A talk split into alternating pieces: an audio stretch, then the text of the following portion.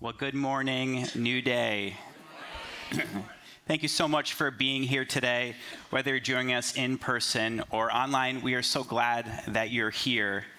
And if you're joining us here for the first time, we're currently in a mini series in the Gospel of Matthew on the parables of Jesus. And I have the privilege of wrapping up this uh, mini series today. And Mike will be back up again next week as we continue through the Gospel of Matthew. But today we're covering the parable of the net, which Jesus shares in Matthew 13 47 through 52. So let me ask you, how many of you like to fish out here? Any, any, a few? Okay. A little bit more than first service. That's good. That's good.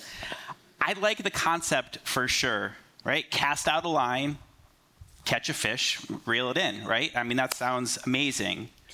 But you need bait, right? You need bait, and every type of fish is attracted to a different type of bait.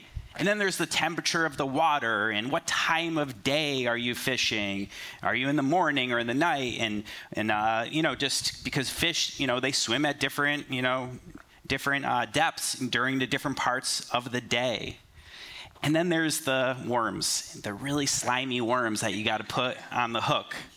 And just really not my favorite. You know, maybe a little bit of um, childhood drama that I'm not going to package right now. Um, but you know, maybe fishing is really, really not my thing. But I do, I do love to try new things for sure. And a few years back, a few of my closest friends and I decided, let's try out fly fishing. Let's go try out fly fishing. So we're like, all right, let's do it. Let's. Uh, so we drove out to Vermont. We rented some equipment. Uh, we actually got some tips from a professional uh, fly fisher. So we're like, we we got this. Um, so you know, we headed out to the water, um, and I I couldn't really wait to like you know, get my first fish, you know, show it off to the guys, um, take a selfie, you know, and kind of do all the fun things that people do when they're when they're fishing. And I can tell you that we were on there on the river for about five hours. I probably threw out. I mean, I was good. I got good at it, but you know, after about hundred casts, um, times the four of us all doing the same thing, not even one nibble, not one nibble from any of us that entire time. No showing off, no selfies, just five hours on a river. Now, don't get me wrong, it was beautiful on that, on that river that day, and maybe that should have been the win, uh, but we were there to catch fish, and we failed miserably for sure. On the Sea of Galilee, the fishermen used three basic methods of fishing line and hook, similar to all of that success I had doing, um, small one man net casting, and a very large team needed dragnet called a sadzan. And that is the type of fishing and what Jesus is referring to in today's parable. So, as with the previous parables, I'm going to do the following outline to get us, um, you know, going through this message today. So, first we'll cover the story. Second, we'll cover the symbols. And third and finally, we'll cover the significance the meaning of us who live for today. So if you're taking notes, let's begin with this the story.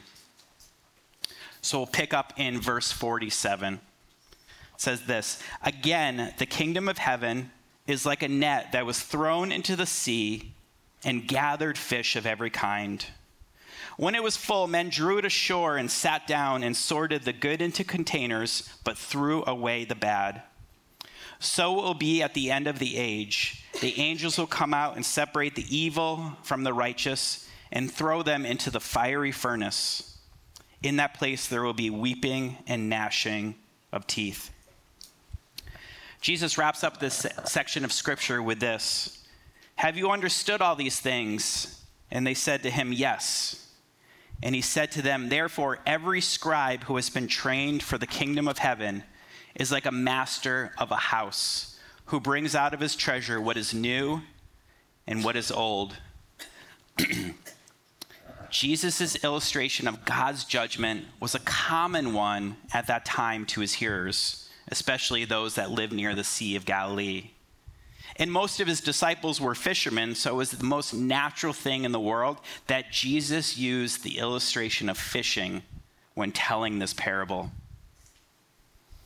All right, now that we've covered the story, let's turn our attention to our next fill in the blank, which is the symbols. I want to spend some time together unpacking this passage into bite sized parts to help us really better understand what Jesus was teaching the people through this parable. So, our first fill in the blank in this section is this the gathering. Let's read the first verse again. Again, the kingdom of heaven is like a net that was thrown into the sea and gathered fish of every kind. So, this specific type of fishing was with the large net, like I said before, sometimes up to a half square mile in size, that would be dragged between two boats, catching everything in its path and bringing it ashore. And again, this is very different than line and hook fishing, where you are probably baiting a specific type of fish one at a time. The invisible web of God's judgment encroaches on every human being just as of the dragnet encroaches on the fish. Most humans don't comprehend the kingdom of God and they do not see God working in the world. This may be briefly moved by the gospel. You know, people might be moved by the gospel or frightened by the threat of judgment but they soon return to their old ways of thinking and living, living oblivious to the things of eternity. But when man's day is over and Christ returns to set up his glorious kingdom, then judgment will come. Let me just take just a few minutes and give you a quick explanation of the two different forms of judgment that will happen in the future to help give some context to the story, the gathering of judgment that Jesus is referring to. So let's start with the believers, those that have accepted Christ as their Savior. All believers will experience judgment. Whether you're alive at the time of the rapture or have already died beforehand, you will face the judgment seat of Christ spoken of in 2 Corinthians 5:10. The gathering Jesus is referring to in today's parable, though, will be for those who have accepted Christ during the tribulation and the millennial reign, which is after the rapture, as well as for the wicked who have died apart from Christ since the beginning of time. The parable of the net describes the last judgment, which is called the Great White Throne Judgment. Let's move on. Our next fill in the blank in this section is the sorting. And here's the verse. When it was full, men drew it ashore and sat down and sorted the good into containers, but threw away the bad. It would take the fishermen several hours to, you know, pull that net ashore to the beach. And they would gather the good fish in containers and they would throw away the bad. The caption on this photo that is coming up on the screen said this Workers on board the fishing boat sort the catch by type, dividing it between fish with commercial value and useless by catch. It is the nature of the dragnet that it does not and cannot discriminate. It is bound to draw in all kinds of things in its course through the water.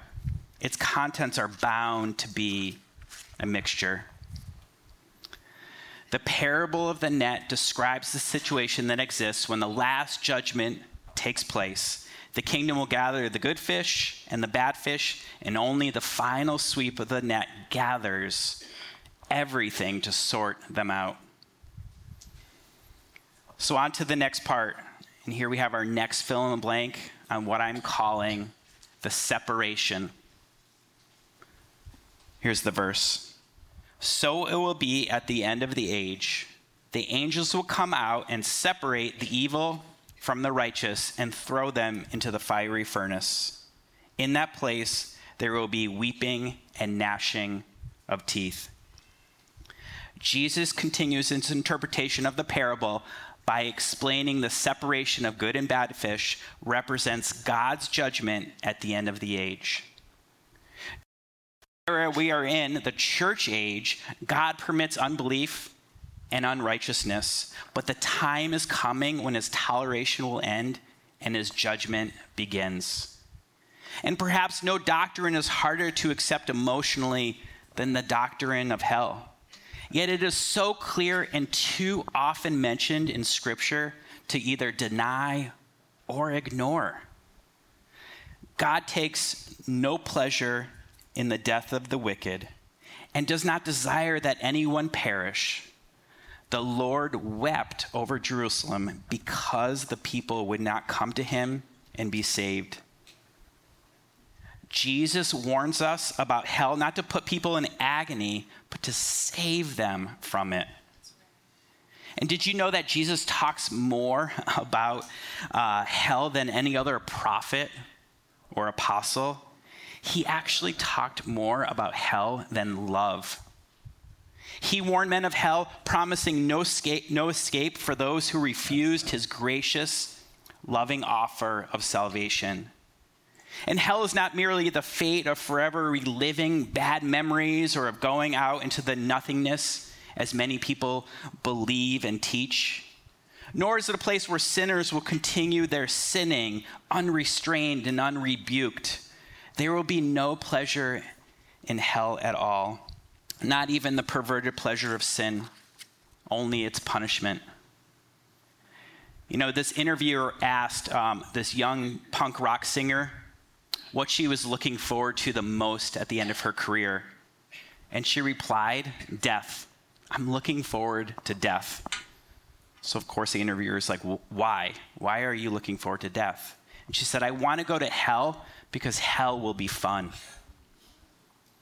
And that such deception is tragic beyond words. Nothing could less describe hell than fun. The human mind cannot begin to conceive of the eternal horror that is hell. And the finite mind can't comprehend infinite pain and torment any more than it can comprehend infinite joy and bliss. Let me share with you just four basic truths about the furnace of fire. Hell is a place of constant torment, misery, and pain.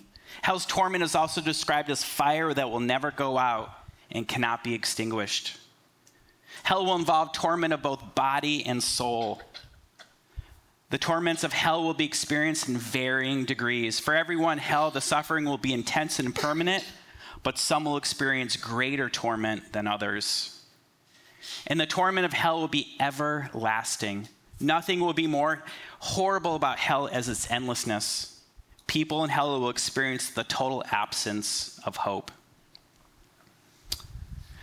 So, yes, all of this is very terrible. Thank you, Peter, for such an uplifting message the week after Easter. Thank you, Mike, for picking this one for me. but as far as the symbolism goes here, the parable of the net speaks to that day where every person, dead or alive, will have to face the judgment of God and will spend eternity forever in one of those places, heaven or hell. And we can be discouraged by the reality of this parable, or we can really let it sink in and ask ourselves, what can we do about this reality? So let's move on to the last part of this section and what I call the significance Jesus wraps up this section in our entire mini series in Matthew with these words Have you understood all these things? And they said to him, meaning his disciples, responding, Yes. And he said to them, Therefore, every scribe who has been trained for the kingdom of heaven is like a master of a house who brings out of his treasure what is new and what is old. Jesus is instructing his disciples to bring out of his treasure house things old and new. And what Jesus is in effect saying is this You are able to understand because you came to me with a fine heritage. You came with me with all the teaching of the law and the prophets. But now that I've instructed you, and then you've been instructed by me, you have the knowledge not only of the things you used to know, but of the things you never knew before. And I think there is something very eye opening here For it means that Jesus never desired or intended that any man should forget all he knew when he came to him, but that he should see his knowledge in a new light and use it in a new service. Every person here that has accepted Jesus as their Savior brings with them their own God given gifts and abilities and life experiences. And Jesus asks that we use our gifts and our experiences and our abilities along with our new knowledge of Him to serve His kingdom. And sadly, many people think that when a person declares their salvation for Christ, that they must give things up to concentrate on the so called religious things. But a teacher should not give up on teaching when, when he or she becomes a Christian.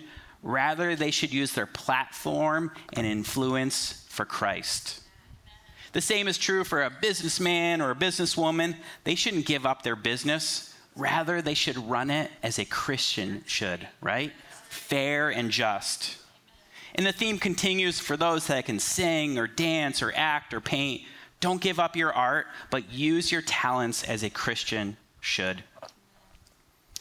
In short, Colossians 3:23 to 24 says, "Whatever you do, whatever kind of work you are doing, work heartily with all your heart in all the different ways that play out in Scripture with Christ like character, with honesty, with diligence, with integrity, with humility.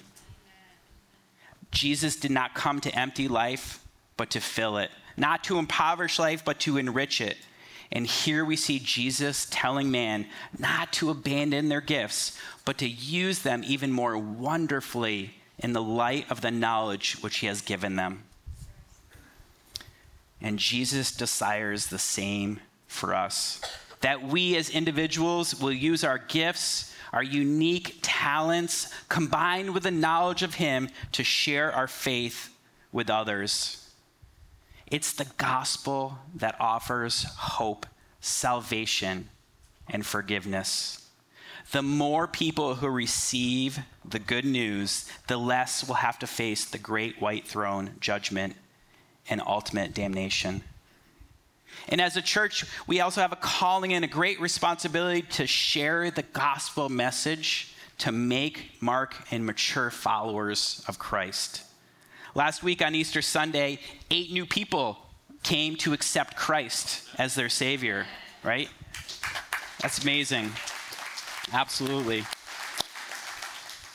And just since the beginning of the year, I think Andrew was sharing that we've had over a hundred people accept Christ as their Savior. How amazing is that, right? New Day has a vision and a responsibility as a church to reach as many people as we possibly can so we can change the trajectory of their lives and eternal destiny. Now, in light of the reality that all of history is marching towards the time of judgment, so how, how should we respond as a church? And the answer is this we need more gospel preaching churches. And one of the most impactful ways to share your faith is by inviting friends and family to attend church with you. And that's exactly why we're starting a new location this fall in Massachusetts. And if you'd like to help lost people get right with God before the coming judgment, here are some ways that you can do that. The number one is this pray for our new location. I know many of you have been asking and wondering, where are we going? There were three specific towns in Massachusetts that we were looking at for available spaces to launch this campus in West Springfield and Springfield and Agawam. And we chose those towns strategically because many of you in this room currently live in these towns or surrounding area. And I can say with the utmost confidence that the place we have chose, chosen was bathed in prayer. Many doors were closed during our search, but this one just continued to remain open. We sensed God's favor each step of the way as we pursued this location and went through the negotiation process. And I am pleased to announce that we have signed a letter of intent for a lease space in Agawam, Mass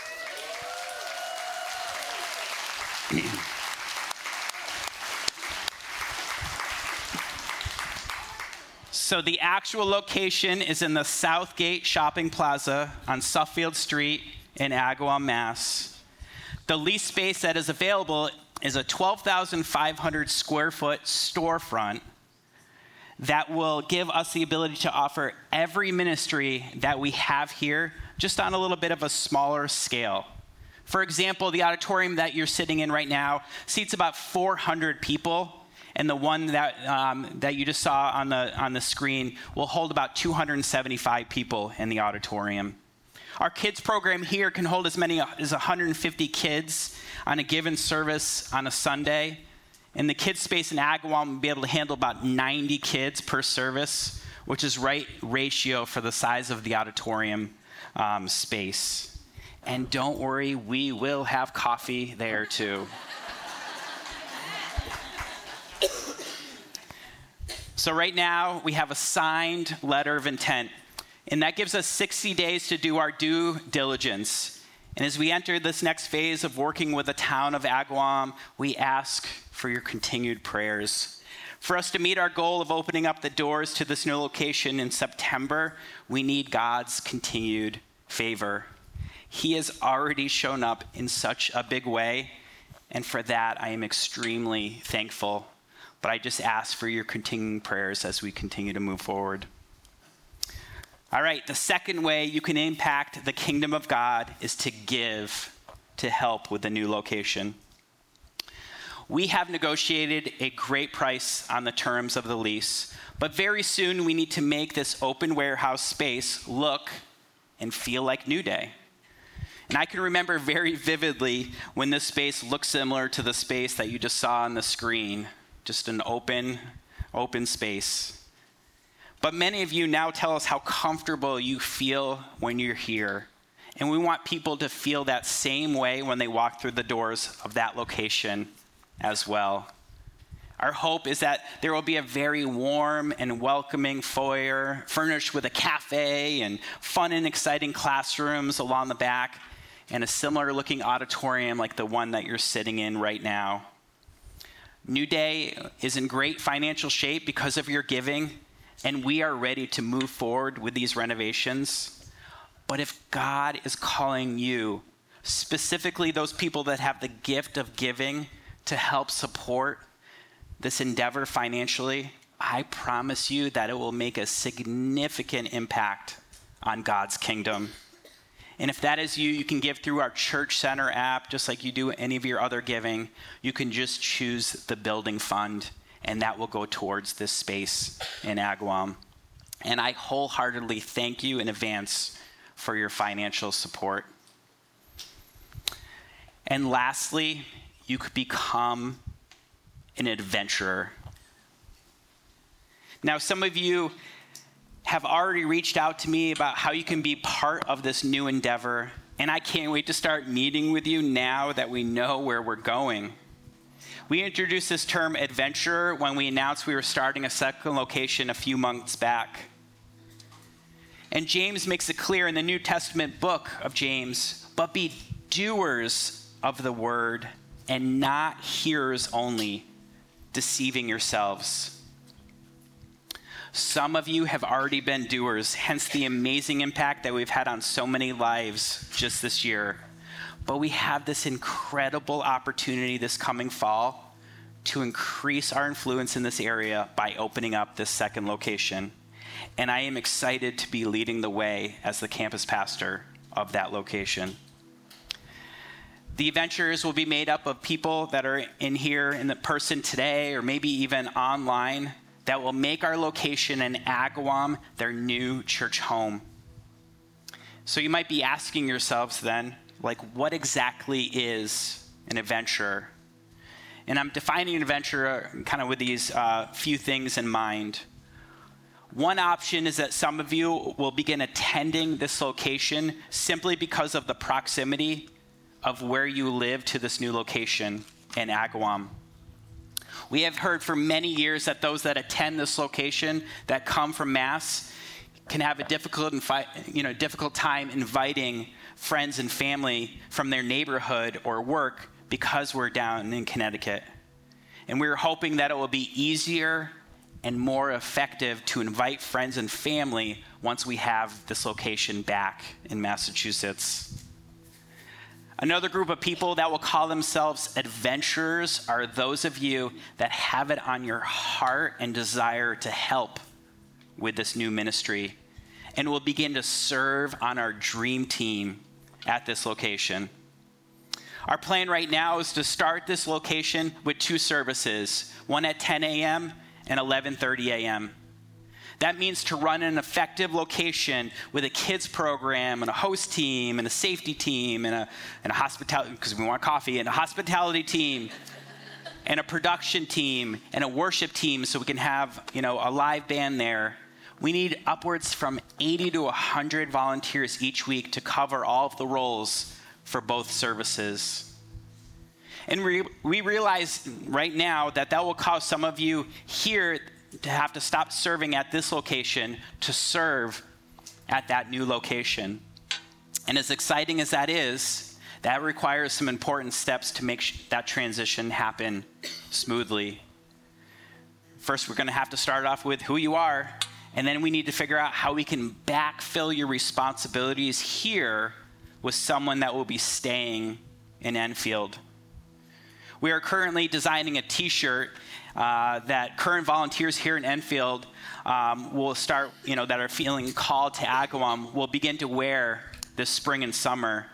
And whenever you're serving here in Enfield, you can wear that shirt. And our hope and prayer is that people that will be staying here will come up to you asking, How can I replace you?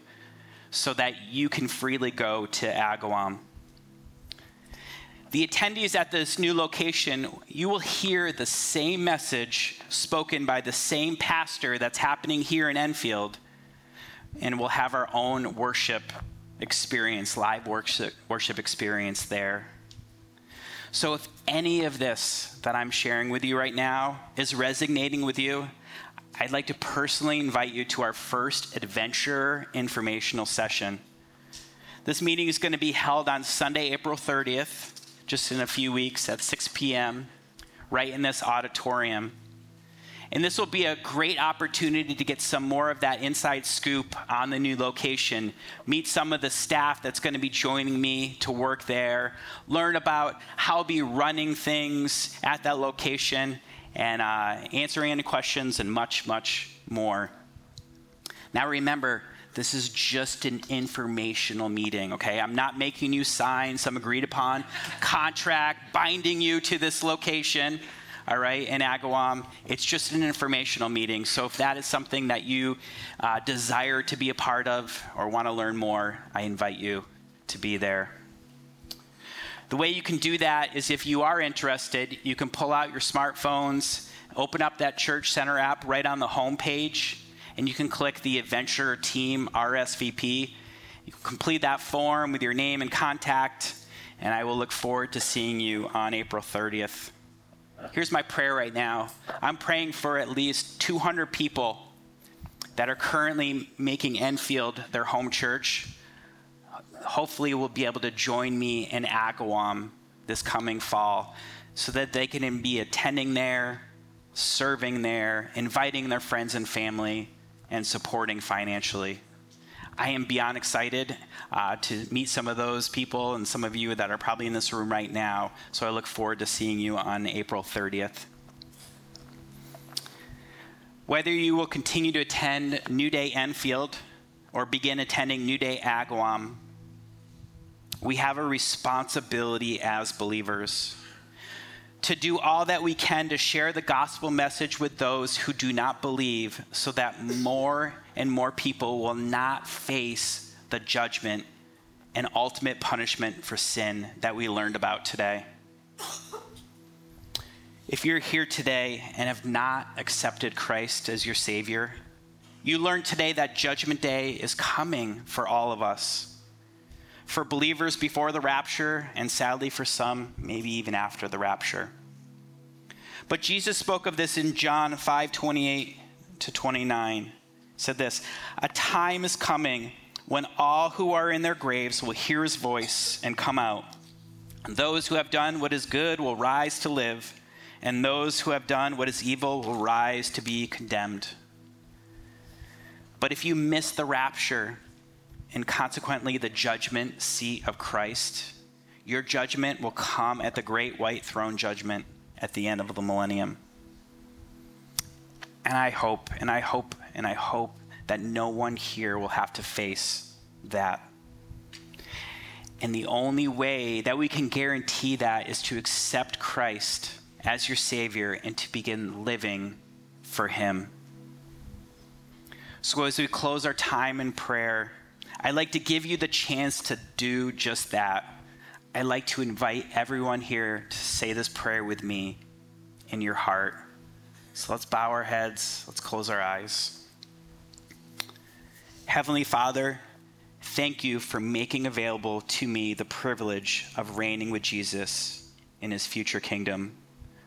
I realize this is only for those who have made their peace with you through the forgiveness of sins that Jesus alone can offer. Today, I'm asking you to forgive my sins through Jesus. I want to be at peace with you. I also pray for your help in responding properly to the reality of Judgment Day. Help me to be patient as I await this coming kingdom. Help me to be faithful in using my time and my talents and my treasure to help others get saved. Help me to live for eternal priorities and not temporal ones. Help me to always serve you willingly and to never believe the lies of Satan. I can't do these things on my own, so I'm asking for your help. And I pray all of these things in your precious name, Jesus. Amen. Amen. Thank you. Thanks for experiencing this message with us. Do you want more New Day Church in your life? Well, please like and subscribe on YouTube and follow us on Instagram and Facebook. Want to take a next step in your faith? Our Church Center app is the best place to get more connected. So just download the free app on your App Store today and be sure to choose New Day Church in Enfield, Connecticut. We are able to offer this sermon and all others like it only because of your faithful financial support. Thank you to all of you who so faithfully give each week. If you feel led to support our ministry financially, just go to our website at newdaychurch.cc forward slash give. Thank you in advance. May God richly bless you, and we hope to see you again real soon.